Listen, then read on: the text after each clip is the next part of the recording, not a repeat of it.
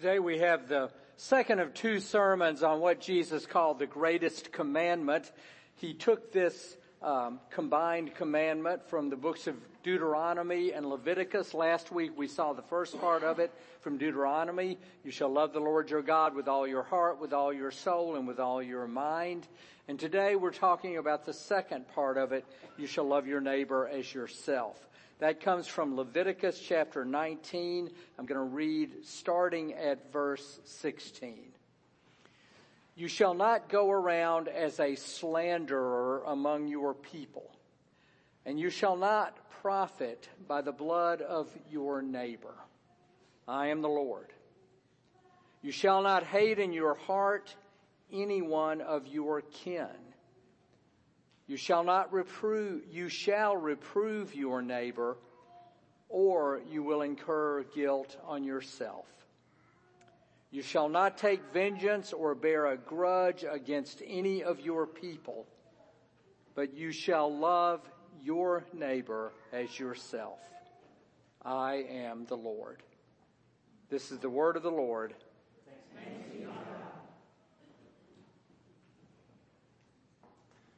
Let us pray. Follow, O Lord, the preaching of this word with your spirit, that insofar as it is true, it will be written indelibly on our hearts. And insofar as, as it is false, it will be quickly forgotten and do no harm. May the words of my mouth and the meditations of all of our hearts be acceptable in your sight our rock and our redeemer. Amen. Leading up to Labor Day, Maggie and I spent nearly three weeks in Maine, most of it on Swans Island near the entrance to Acadia National Park. The island is home to 300 people, mainly lobstermen and women. Because it was late in the season and because most of the summer people had left, and we surmise because this is actually our 10th year there, we seemed to be a little more recognized and accepted by year-round residents. We talked to one of the old timers, a stalwart leader of the community who now walks with a walker.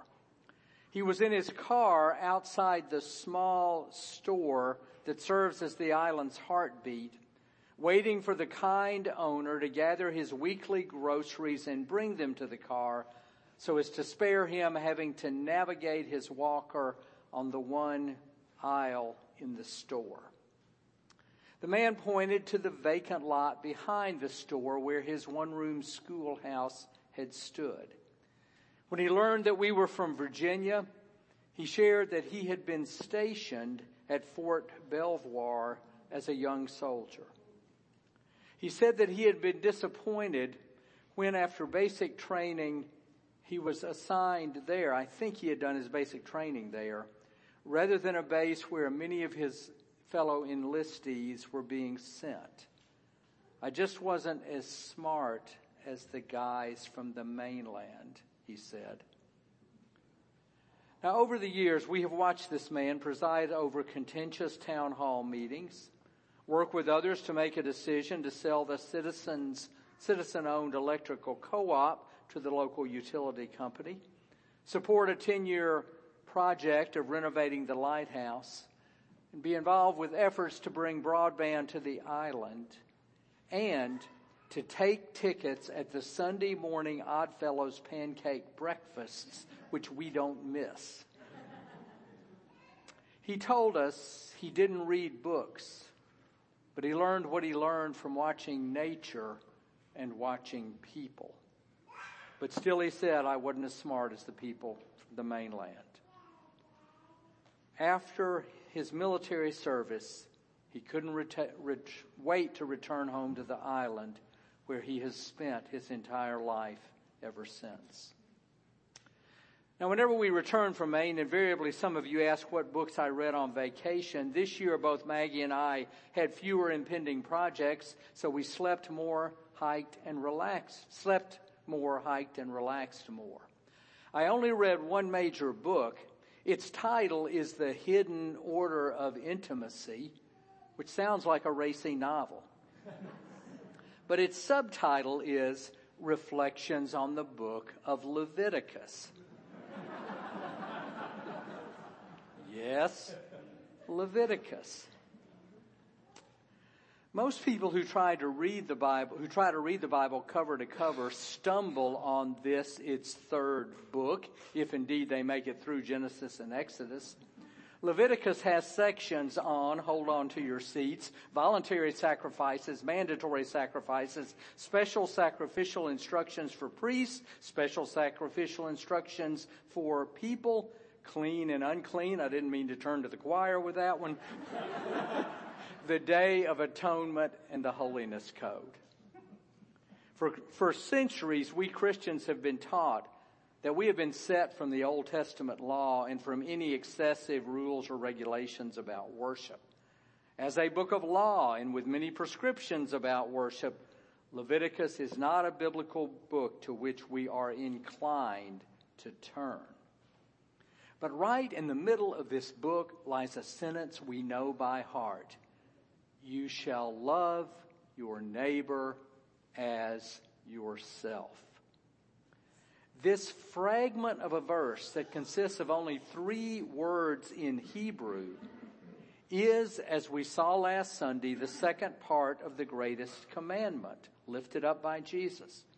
You shall love the Lord your God with all your heart, with all your soul, and all your mind, and you shall love your neighbor as yourself. This verse has become a classic for Jews and Christians.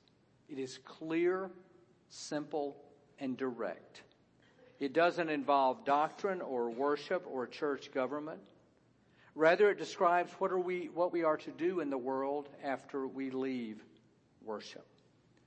This aspect of the greatest commandments appeals to us because we can love our neighbor at any stage or age whether, like our friend on the island, we feel intelligent or not, whether we are stationed far away from home or live in the familiar confines in which we were reared. Love your neighbor as yourself.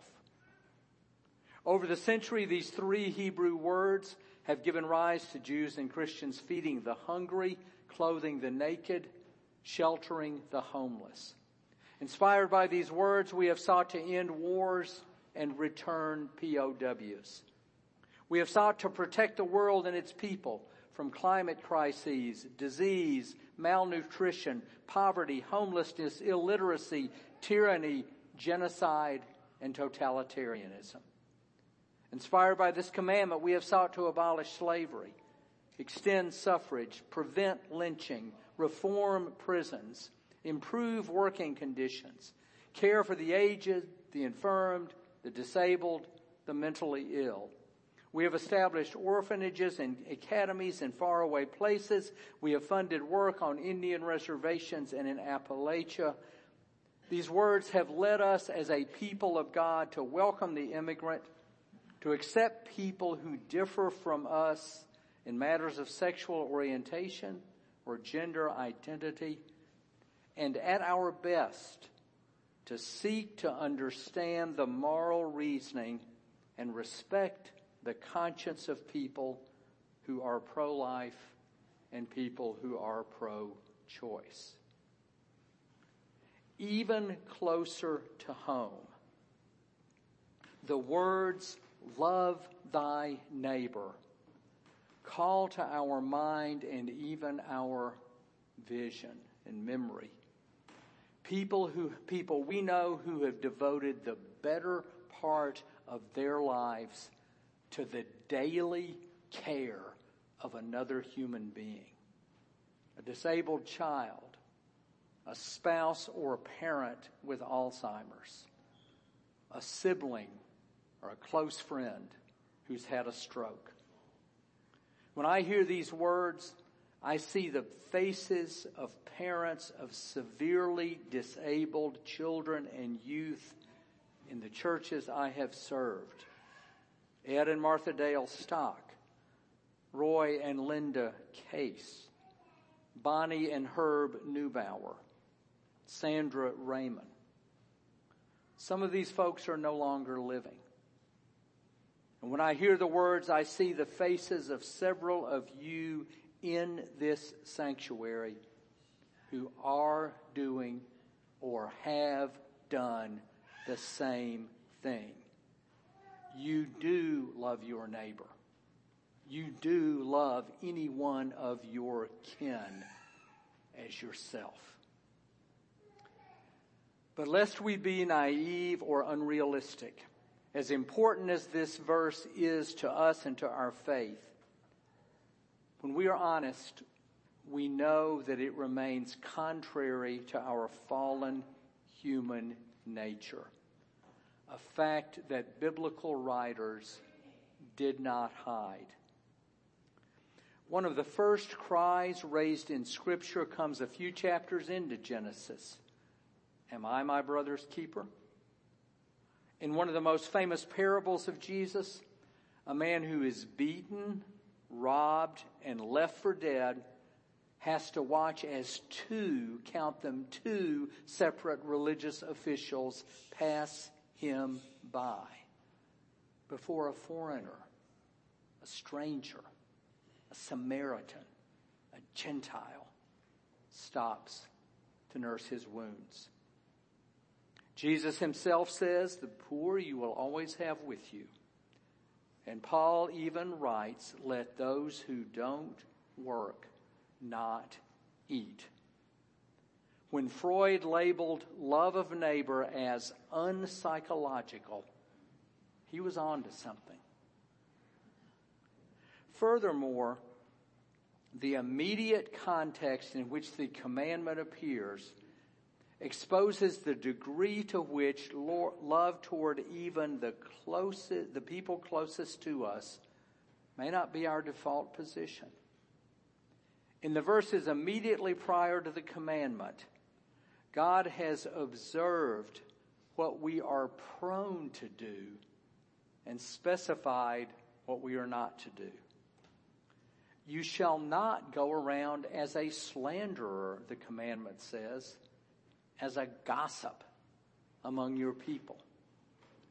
You shall not stand over the blood of your neighbor without doing something to assist. You shall not hate in your heart anyone of your kin. You shall not incur guilt upon yourself by failing to reprove talk to, confront your neighbor. And finally, you shall not take vengeance or bear a grudge against any of your people. Last week we said that the Hebrew understanding of loving God with all our heart means loving God with both sides of our hearts the side that contains the beautiful and positive, and the side that contains the less beautiful and negative.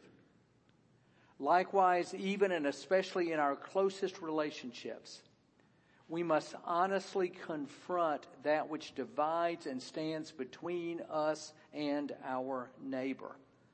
So that out of that conversation, as difficult as it is, our relationship with our neighbor might continue. And that we might even find a deeper respect for those with whom we disagree or from whom we are different. Blake once wrote, I was angry with my friend. I told my wrath, my wrath did end. I was angry with my foe. I told it not. My wrath did grow. Now, as much as we associate love of neighbor with those who are needy, the man on the side of the road, we can never overlook loving the neighbor who is close at hand.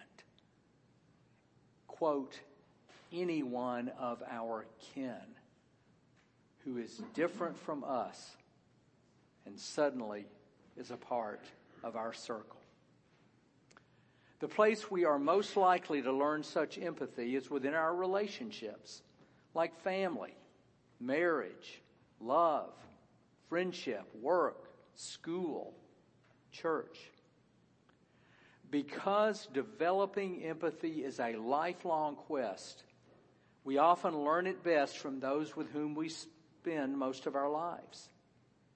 This is true particularly when a relationship might involve someone we initially dismiss as strange, different, or other.